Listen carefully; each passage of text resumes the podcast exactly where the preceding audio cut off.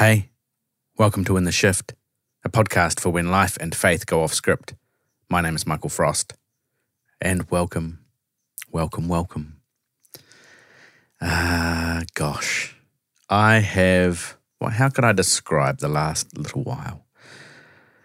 As many of you will know, either because you live here in Aotearoa, New Zealand, or because you've heard me or you've seen something else, you may know, you probably know, that we've been in a very long lockdown and uh, we have just started to emerge from that. And it has been a time, and I think uh, several weeks ago, I sort of, I just hit the wall and it's been a tough last few weeks. I kind of ran out of puff and so uh, I've sat down to record a few times, taken a few deep breaths, and then had to go have a lie down. But look, we have just over the last couple of days emerged, uh, at least to some extent, out of the lockdown of the last 15 weeks. And I feel, um, I don't know, it's a bit surreal. But I went out and had breakfast and a nice coffee this morning, and that felt good. And uh, so here I am, ready to go uh, you know, just a few weeks till Christmas. Uh, so time to fire up. Uh, I don't know that I've got a lot in me to fire up with, but I've got enough in me to uh, to share a few ideas with you. And uh, and gosh, I mean, it feels it, it's this weird experience, and and I'm sure you know it's the whole pandemic has been a strange time where we're, we're having this kind of collective shared experience, and yet it's also very individual to each one of us. It's kind of this very individualized, contextualized experience that each one of us has in different ways, and yet it's all a part of a shared experience that we're all going through together. And um, and it's a lot, you know, there's a lot going on. And sometimes just turning on the news, I feel a sense of dread. And then when I see the online conversations that people are having, if we can call them conversations, I suppose, and, and I see the impact of the pandemic, and, you know, that just on its own is enough without all of the extremism and the conspiracies and the, the threats and the violence. And then, you know, there's climate change bearing down on us. So, so it's a lot to handle and a lot to hold. And I think sometimes we need to be able to just zero in on what's right in front of us and pay attention to the good and to the true, to the beautiful as it unfolds in our daily lives. And I think that's something that we need. It's restorative. And yet at the same time, I think we need to be able to keep looking up and sensing just what is going on in the world so that we can be a part of whatever it means to bring a sense of life, maybe to bring even some peace or possibly some systemic change to things over time. Uh, and and you know, I've been thinking a little bit lately too about joy and the fact that maybe uh, we could all do with a bit of joy. Uh, I know that I could, and I've and I've thought before about how joy can be its own kind of resistance to dread. You know, not as avoidance of reality, but joy as a kind of protest against those things which seek to rob our humanness and our hope. And um, so, all of that to say, may you know some joy in your life this week. And I want to think about how, in my own small way, uh, and perhaps in some upcoming stuff related to In the Shift, I, I can help tune into, I can help cultivate a sense of joy as a kind of resistance. So let's see where that takes us. For the meantime, if you've been listening along to the podcast, you'll know that in the last few episodes, I've been dealing with some of the problems and also some of the possibilities that I see in Christian faith, particularly in light of the last two to three years of this podcast and all the related conversations that have spun around it and that I've had with many of you as you've listened along and and and, and other people who have been journeying this this path of you know, whatever language you want to call it, deconstruction, uh, reconstruction, reimagining, pulling apart, decolonization, you know, all of these interweaving ways of trying to understand just what it is that many of us are journeying through, uh, perhaps as we move from something that we had toward, um, towards something else. Some of us know what that something else is, and some of us don't. Um, and and I'm trying to explore here, you know, what are some of the big challenges facing contemporary Christian faith? And but also, are there still some possibilities, some resources within it that it can actually be helpful for us in our time? And in one of the previous episodes, uh, just recently, I spoke a bit about narcissism. Uh, and I spoke about the sociological observation we make uh, about how often um, movements of, of many kinds, but uh, religious movements in particular begin as often as these dynamic and disruptive movements on the fringes and on the margins, and then typically move toward the center, move toward structure and order and something we call routinization. Uh, and and then this conservation of whatever gains or changes, you know, that were the original impetus of this movement uh, becomes the priority. So it becomes a movement towards conservation of change rather than the ongoing disruption of the status quo. And this happens in all sorts of ways. It, actually happens in, in, business as well, right? The disruptive outsider who rebels against the status quo. And then over time, if they're successful, they become the new juggernaut who crush all the competition with the same kind of single minded force that they originally fought against. Um, obviously, in the context of our conversation here, we could talk about Christianity as that kind of thing, right? A marginal movement that then moves towards the center and gains all this power, which changes the very nature and shape of the of the movement itself. Uh, and then more specifically, I, have talked a little bit about Pentecostalism, which is the tradition that I've come from, which again was a was a similar kind of movement that began on the margins and moved toward a consolidation and an obsession with with power and with conserving its own kind of changes. Uh, and so we talked about that a couple of episodes ago, and in this in this episode, I want to zero in on one aspect of this. I think that is that is kind of related. That's problematic for Christianity today. And then I want to offer a different way of thinking about faith as a resource for us. Uh, and I want to talk about what happens when, when faith and belief get stuck in concrete, you know, when they get locked in and locked down, and when unable to adapt and to change and to innovate and to rethink and to deconstruct and to reimagine. And I want to talk about how this concrete kind of faith often stems from a very concrete view of God, and that actually it can lead to some very harmful beliefs and practices towards people. And then I want to talk about dynamism, relationality, innovation, fluidity, faith and belief and ethics. Uh, yes, a faith that's connected to the past, of course, but is also dynamic and responsive in the present and open to the future. So, this is episode 52 of In the Shift. Let's get into it.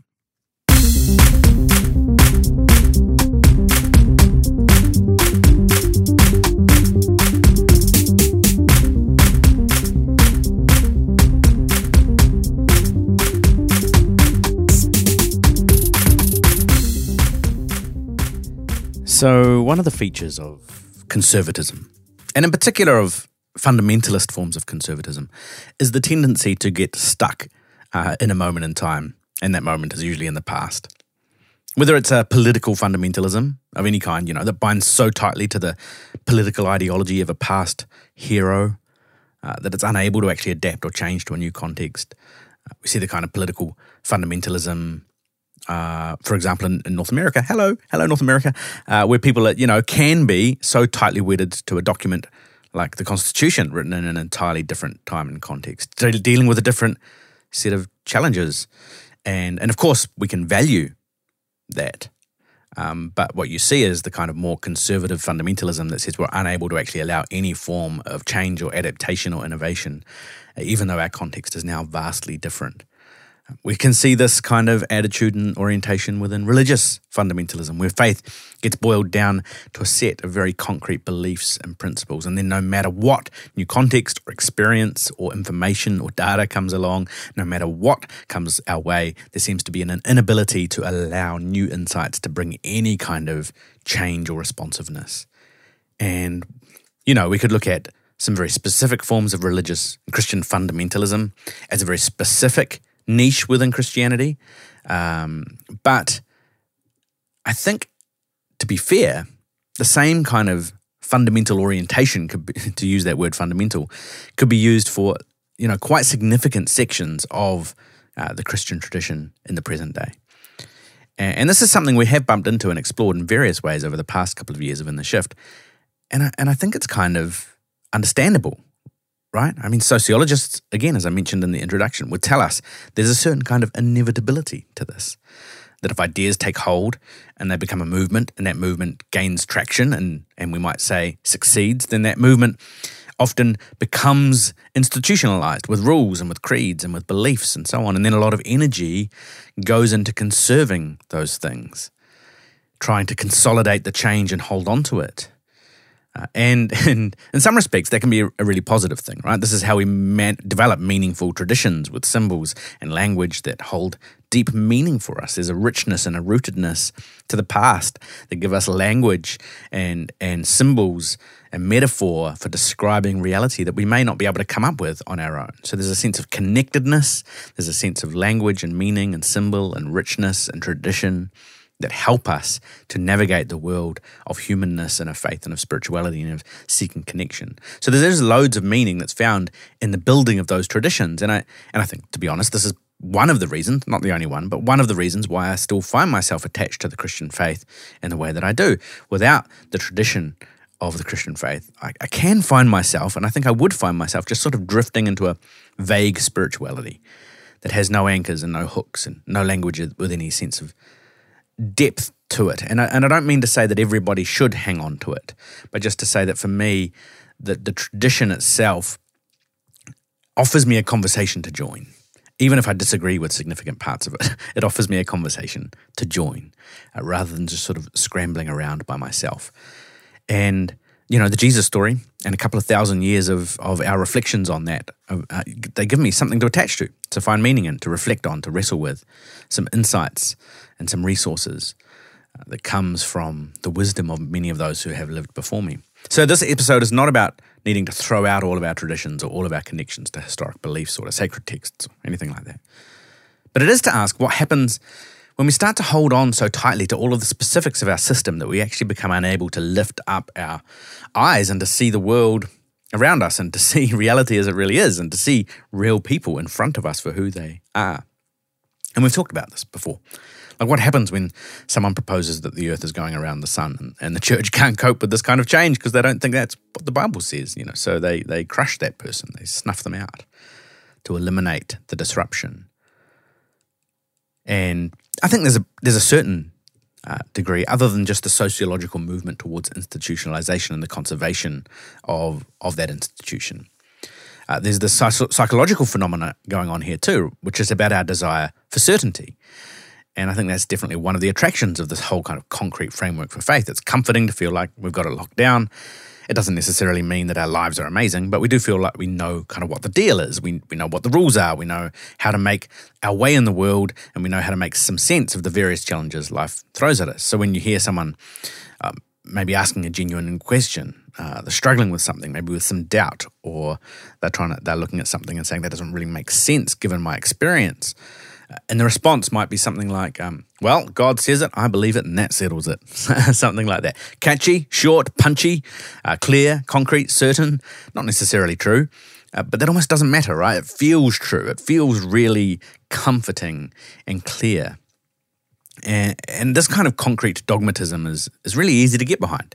You can create momentum with this kind of certainty because you can get everyone on board with the same ideas, the same goals. We're on the same page. We know the truth. We believe the same things about God. We agree about the main point of our lives. Let's get to work. Let's make it happen. Uh, so, where you have a lot of certainty, you can often genuinely create energy and synergy and growth. And then anything that threatens this kind of momentum with uncertainty, for example, with questions and with doubt, well, it's just going to get in the way. Uh, and I know that some of my experiences within contemporary Pentecostal Christianity were like this, you know. So uh, you sort of you you come across a challenge that you encounter in your life. Maybe you get sick. Ah, well, that's a, it's either a test of your faith or it's an attack of the devil. That gives you a clear kind of rationale or reason for why this is happening to me. A global pandemic? Well, it's an attack of the enemy, you know, the devil against the world or against the church. This is much easier, I think, within within a certain paradigm, assuming that you kind of buy the whole system. Uh, it makes things like a global pandemic much easier to make sense of than, you know, just like an answer that says, well, there are viruses that come along from time to time and make people really sick and die, and that's just life. And we've had to deal with this like forever as humans because humans are fragile and life is unpredictable and we can't control it and we don't really know why all of these things happen. Uh, you know, that's not a message that sells very well. Uh, and so, so certainty, explanation, uh, that that gives comfort, and we can get behind that. Uh, I remember many years ago when I was studying uh, theology in the first couple of years of, of, of, studying theology, and I was in a week long block course, and it was centered around pastoral theology and about how we, you know, the, the, the beliefs we hold uh, about how we care for people, and, and, and we were exploring some really practical aspects of what it looks like when uh, when we when we care for one another, uh, particularly in kind of ministry settings, you know. And we had to do this. One of our assessments was to do this group role play. Uh, and we had to do it in front of the class. So we had to go away and kind of prepare this little um, group role play, and then come and present in front of the class and be assessed on it. And and the scenario we were given was that a teenage girl in our church uh, had this is the hypothetical scenario a teenage girl in our church had come to her pastor with her parents to tell them that she was pregnant. Now, immediately you might roll your eyes and be like, classic, a classic uh, conservative church uh, pastoral scenario. Of course, that would be the one you choose. But anyway, uh, no, no, that's a whole that's a whole other conversation to get into. Um, but but I just remember we had this time as a group. We were talking about how we would portray this pastoral conversation to the class as a part of our assessment. And the lecturer had been talking to us all week about, you know, not responding with with um, to people's challenges or experiences or doubts or whatever by quoting scripture at them or giving them pithy one-liners uh, that just sort of trying to wrap the whole thing up and tell them what the answer is or to blame them for, for what had happened or anything like that. You know, the lecturer had been encouraging us to to dig deeper than that and to uh, to come alongside and to listen and to offer support and to ask questions and to help people navigate what they were facing. So we talked about all of this a group, and you know, one of one of the men, of course, in our group was assigned to be the pastor in our role play. And so we all talked together about how he was going to respond to to to this revealing of this news, and he was going to ask questions, and he was going to be supportive, and uh, and so we figured out what each of us would say in this little presentation. And then we got in front of the class, and we began to, you know, perform our pre-organized role play for everyone. And the person who was playing the teenage girl started confessing her pregnancy to the pastor. And the guy playing the pastor just couldn't help himself. He was just caught up in the moment and he just clicked into pastor mode. And um, all his defaults started coming out. He, he he he responded immediately with, "Well, you know, actually, what the Bible says," and he quoted a scripture, and then he started saying all of these really concrete and non-empathetic things, and the rest of us were like, "Wait, wait, that's not the conversation. That's not the preparation we made," and he wasn't doing it on purpose to sabotage. I think he just he just slipped into pastor mode in the moment, and he couldn't get out of it. It was kind of it was like well-worn tracks that he couldn't escape. And I think uh, that kind of experience happens a lot. I'm sort of laughing because it's kind of tragic, you know, like it's tragically funny, but it is tragic because people have those kind of experiences with those in power in the church all the time.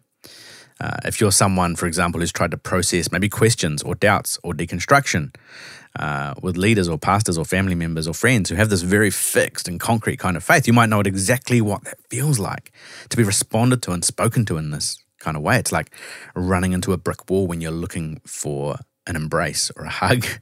And it doesn't matter kind of what your experience has been or the things that you're wrestling with, or the same lines just get rolled out, the same scriptures and the same unwavering beliefs. I remember sitting in my pastor's office one day many years ago, and I had shared some concerns and some questions I had about a few things that I'd been observing and contemplating. And I was kind of early on in the beginning of my deconstruction kind of journey, uh, and I've been doing some study and so lots of questions were coming to the surface and lots of kind of curiosities and, and concerns. And so I shared a couple of those, and the response to me was indeed to quote a scripture. Uh, and it was a scripture from the book of James, uh, telling me that I was either suffering from or causing or both some kind of demonic confusion. And you know, what do you do with that? How do you respond to to quoting of the Bible that tells you you're causing demonic confusion? It's it's um you know it shuts it certainly shuts things down. Uh, but it's coming from a place which says no we have things figured out. And so your questions are obviously just an attempt to to disrupt what god is trying to do. And, and what do you do with that? And beyond the specifics of again my specific experience there these kinds of things happen all the time across the world of church and ministry. And it's not to say that church work and ministry is easy. It's complex and it's challenging this kind of rigid and immovable structure of belief and a rigid and immovable institution can actually cause real harm to people. And of course, with this kind of thing, there are power issues at play. Often those with power are scared of change because it disrupts the system they have control over. Uh, and, and so over the years, we have situations where Christians have used their faith and their power to try and keep slavery a thing, for example, or to continue upholding oppression of women, or to keep marginalizing and excluding uh, LGBTQI people. But aside from sort of the power dynamics of these issues, which we've covered a lot on this podcast and spoken about again recently, I think there's again a bigger underlying problem in the belief structure itself. And that's the idea of this faith system, a belief system, a religious tradition, whatever language we want to give that, that's based on the assumption that we can lock this all down to a set of beliefs, truths, and ideas, and anything outside of that is appealed to as some kind of just mystery and unknowable, and don't ask questions about that. And don't really ask questions about the core fundamentals either. So just don't ask questions. Um, yeah, you can you can embrace all sorts of change, change the music, change the lights, change the technology, change the language that we use, change the clothes, but don't mess with those core fundamentals. And what this tells us, I think, if this is our way of believing, is that we think that one of the main aspects of faith or of spirituality itself is that things are fundamentally the same, unchanging, static. And some of this actually comes back to our belief about God. Uh, a long way back in the podcast, I think one of the very first episodes, I talked about our views of God and how often within the Christian tradition, especially when it drew on some aspects of Greek philosophy, uh, they developed this view of God as the static, unmoved, perfect God. For God to be perfect meant that God was unchanging, and for God to be unchanging meant that God couldn't even really be moved with real empathy or compassion or genuinely impacted or affected by creation itself. And even if people wouldn't necessarily quote that back to you, they wouldn't say, ah, yes, I believe in a God who is, you know, not affected and unmoved, and the unmoved mover. Uh, and I take that from Aristotle, and I appreciate the way that it was built on within the Christian tradition by such giants as Augustine and Aquinas. You know, people aren't necessarily going to say that. Uh, but when you dig, you realize, oh, there's some very, very sort of concrete views about God here. And this idea that God is unchanging, unmoved. God knows everything that's going to happen. So God is this kind of perfect unchanging, um, concretized kind of reality. And if God does not, you know, doesn't change at all, isn't impacted by us, and it doesn't really matter when we dip into history, whether it be in the ancient texts of the Old Testament or into the New Testament or the 21st century, we're fundamentally dealing with a God who is revealed as the same, right? Yesterday, today, and forever. And if we read the Bible through that lens too, every time we see God represented, we are seeing this unfiltered and pure view of that unchanging God because Scripture is divinely inspired and it's pretty much like God wrote it. And then so the basis for our views of God and our views of the world and of humanness and of our challenges and even then into our ethics, this is all grounded in a very static and unchanging view of God and therefore of the world. So you might have an experience, but if it doesn't fit this very concrete narrative, this very concrete scripture, perhaps, uh, or the very concrete faith system we've built, around a very concrete God, well, then you just need to reject your experience. And so there's three things I want to say about all of that, and also offer some suggestions for an alternative, more dynamic way of thinking about things. Um, so the first thing I want to talk about is this: how this um, static and concrete view of God impacts on our the kind of belief and spirituality that we hold. Because when we have this very fixed system, when, when God is very fixed in our minds, we know exactly what we're dealing with, and everything that flows out of that is very concrete and fixed. The truths we hold are very, you know, these are the fundamentals. Well, then faith becomes essentially about staying close to those fundamentals, to the orthodoxy, however we, define it. And so what we end up seeing within the church is just lots of arguments about the nature of those fundamentals. Lots of conversations about where those lines of orthodoxy are, who is in and who is out based on what they believe. We've seen massive disruption in the tradition of the church um, over points of theological belief and what people were claiming were the fundamentals or not, or orthodox or not. You know, in the 11th century, um, the East and the West, the the Western, what became what we know as the the Catholic, the Roman Catholic Church, and the East, which we know as kind of Greek Orthodoxy and Russian Orthodoxy and and, and Eastern Orthodox churches. Um, you know, they split over what's called the Filioque clause, which is um, a statement in the Nicene Creed where it talks about the fact that the Spirit proceeds from the Father. And Augustine in the in the fourth fifth century uh, said he wanted to add the words and the Son, so that the Spirit proceeds from the Father and the Son. And the East said, no, we don't want those three words in there. And the West said, yes, we do. And by the time you get to the 11th century, along with lots of political power plays and so on, the church tears itself in half over that issue of whether those three words should be in the creed or not. you know? And that happens over and over again.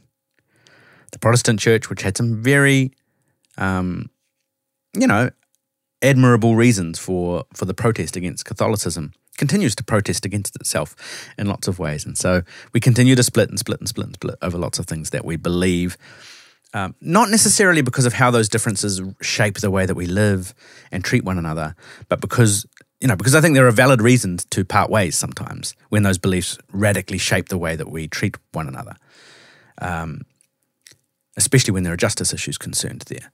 But if it's just a matter of the fact that you believe you know this about the framing of uh, something about God, something about an abstract belief system, um, and, and, and someone else believes something slightly different, and we end up having to split ways because we've defined orthodoxy differently. Well, it tells us that our, our, whole orientation of our faith has become narrow, closes us in, closes us down.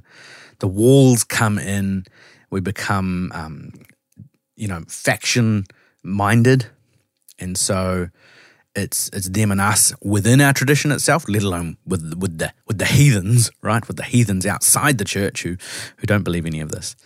And so, what breeds from this is a narrow and kind of judgmental faith, um, unable to cope with experiences that that maybe push against the beliefs that we've got.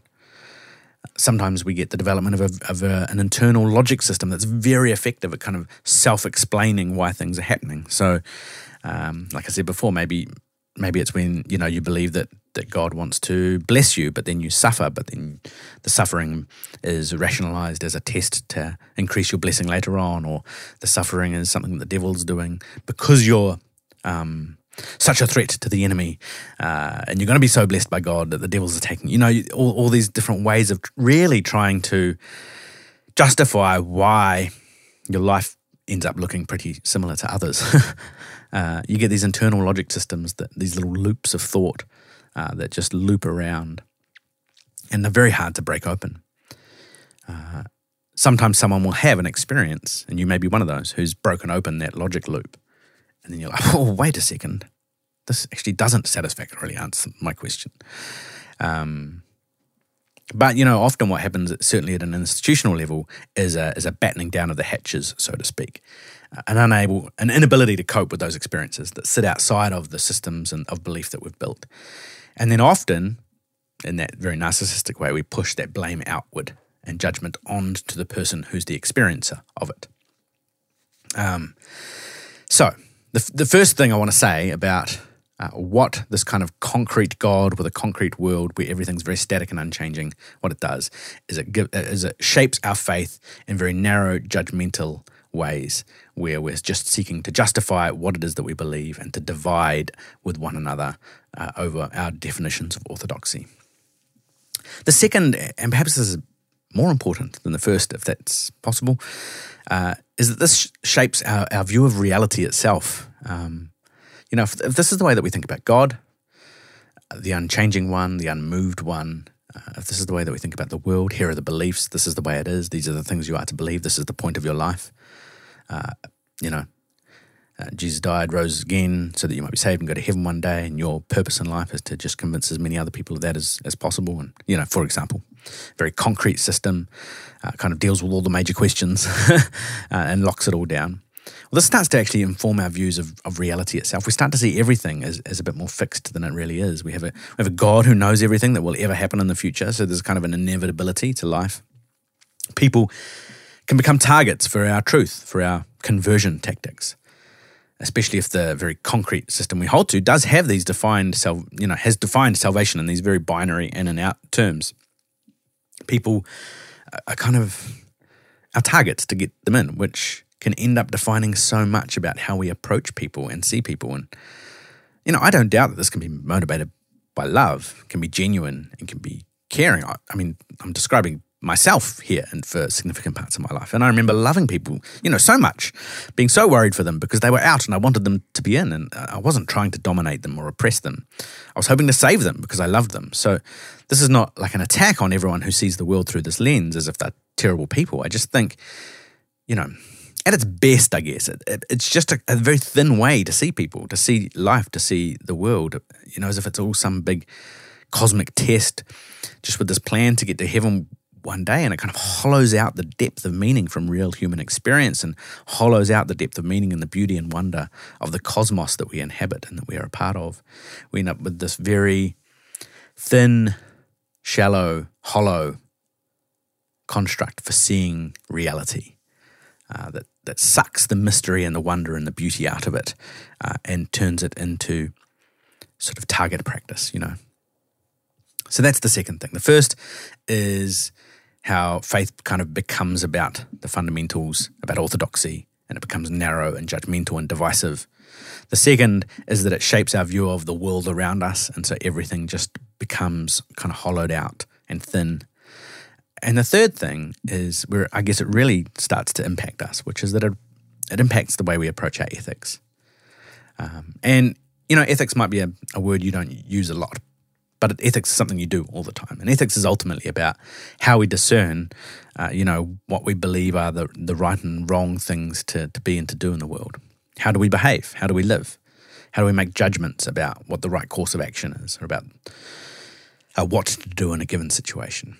And when you have a very concrete belief structure, then then often we struggle to adapt to the new information that comes in. You know, so um, there's a couple of different ways. Uh, there's a few different ways of thinking about ethics.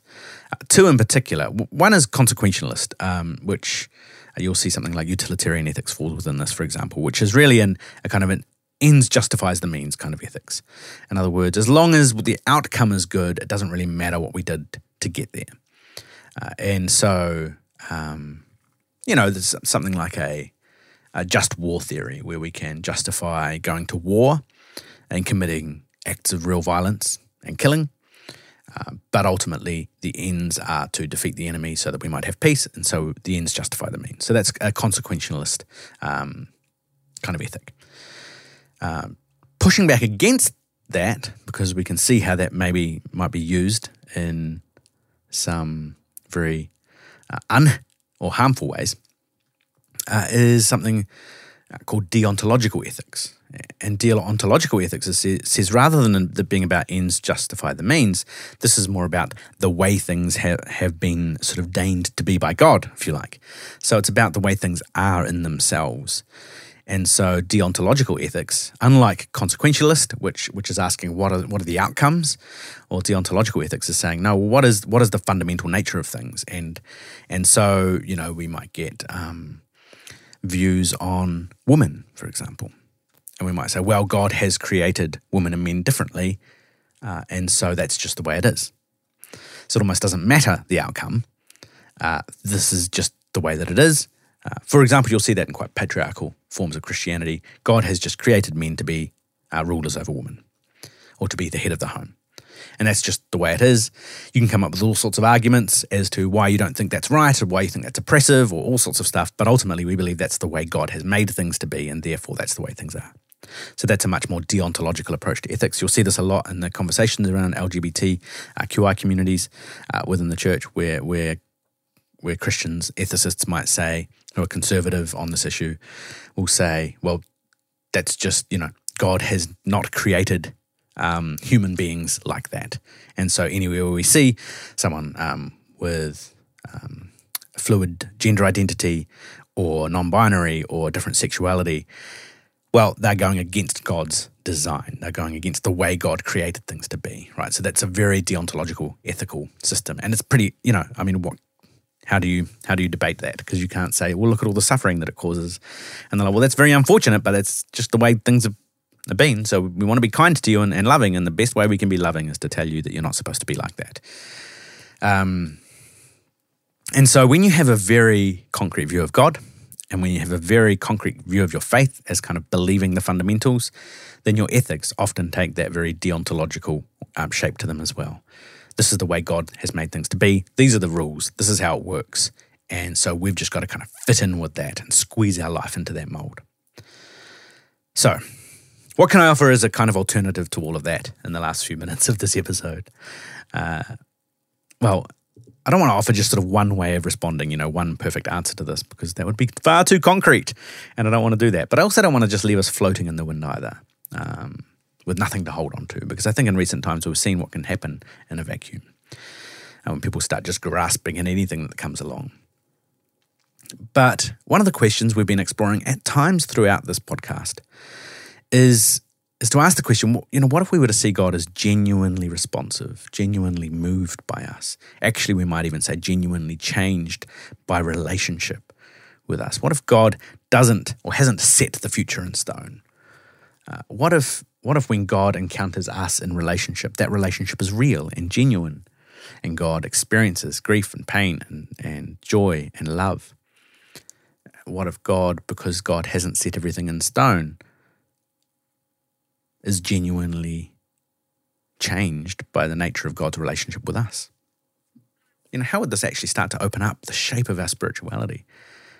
And then, and then the implications of that. You know, what if our belief system then was less about the sort of fixed, concrete set of fundamental beliefs and the in-out categories, and instead was trying to tune in to this kind of dynamic and loving relational sense of the divine, of God, and then to see how this actually reshapes our view of reality itself, of world. The entire cosmos becomes this participation in God's loving, dynamic, and responsive presence, fills life with meaning here and now. It's not just about some eternal future somewhere in heaven and just getting everyone to cross the line. Every person we meet isn't a target for conversion or someone we need to get in from being out. But every person is, is kind of like a universe in themselves, you know, mysterious and complex and worthy of coming to know. And in the Christian tradition, we would say even to love and even to extend that love towards those who are down and out, and even to extend it further to those who might even be considered our enemies. So here's this kind of orientation to life that says, actually, what if reality is open and filled with possibility? What if God isn't controlling everything as some kind of sovereign overlord? But what if, and what if the future is, isn't set? What if God is loving? Yes, and that doesn't change, but fills reality with the possibilities of what it looks like for that love and beauty to be made real. And then we have an opportunity to respond to that calling and to that movement toward love. Perhaps then the birth and the life and the death and, and maybe even the resurrection of Jesus becomes this radical invitation to see the world this way. Of seeing um, then the challenges um, that are unjust and are oppressive in the world. Uh, we see those as things to be torn down because they squash people. They turn people into objects and tools and things to be used or discarded. And so we advocate for justice and liberation because this is, in fact, the movement of God in the world. And so it is the movement of the world itself. And this is a God who deeply cares and who loves and who um, has compassion and calls us into that way of being.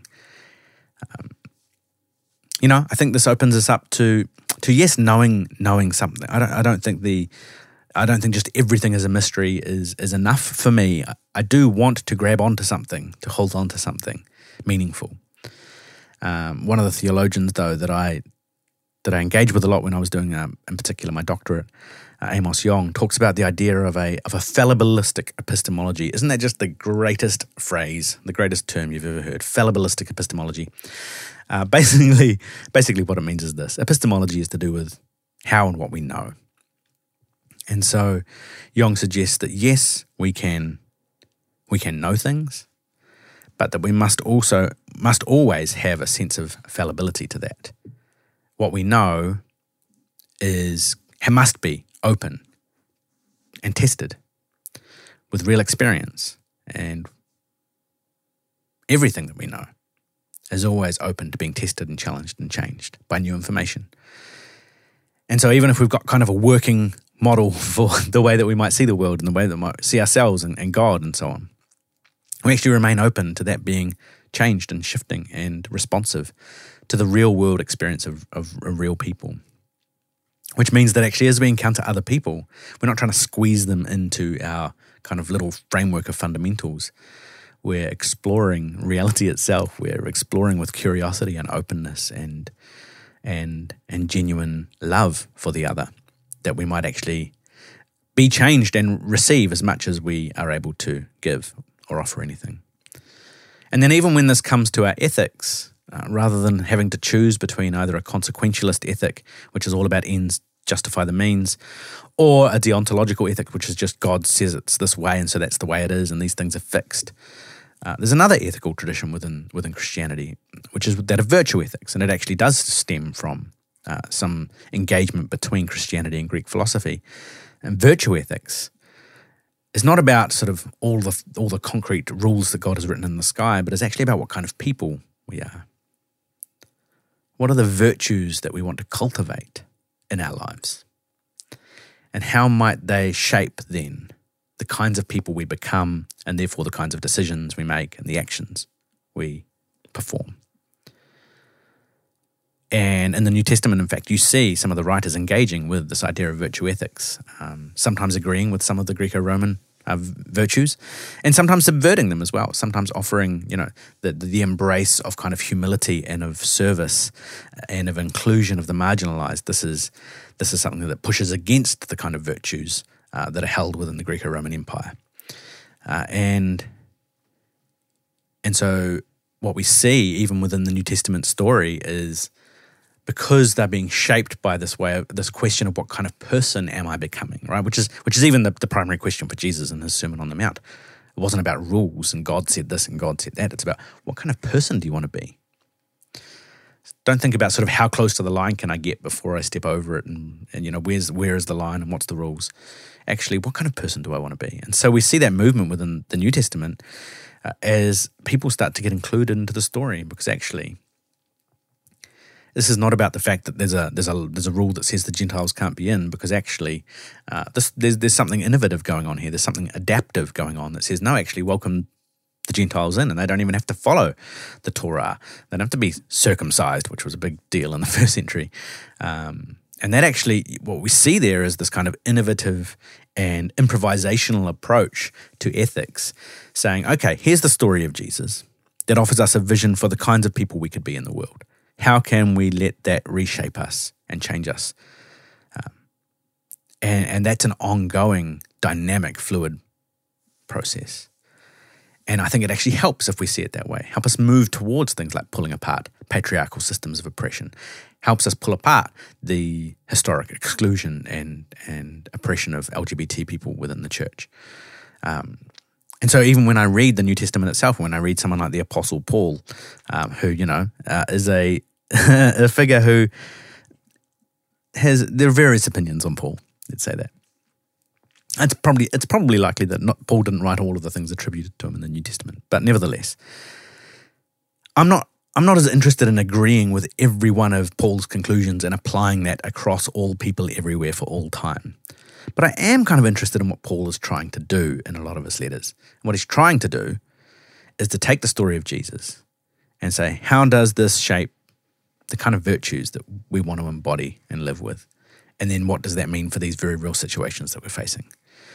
And you know, Paul is a man who lived 2,000 years ago in a different context, in a different time, in a different place, who knew different things than we do. Uh, and on some things, you know, knew a lot less than we do. I think it's okay to say that. And so sometimes I'm going to come to different conclusions than Paul, but I'm still interested in what he's trying to do. And that's a conversation I want to be a part of. So, in all of this, there's this responsiveness, this fluidity. God is this genuine relational, uh, you know, moving divinity rather than static and fixed and concrete and unaffected. Uh, the story of Jesus, the movement of a loving divine presence in and through the world, actually opens us up. It can open us up in our view of God and therefore our view of the world, a willingness to learn, uh, an openness to possibility in every moment, a life filled hopefully with some kind of meaning and wonder instead of just narrowness and judgment and thinness. Uh, that is, I think, uh, the best of what our Christian faith can offer us in a time when we need possibility and hope and some openness in the world. So, uh, that's all for today's episode of In the Shift. Thanks as always to Reese Mashell for his skill in taking this audio signal and turning it into something suitable for your ears. Until next time,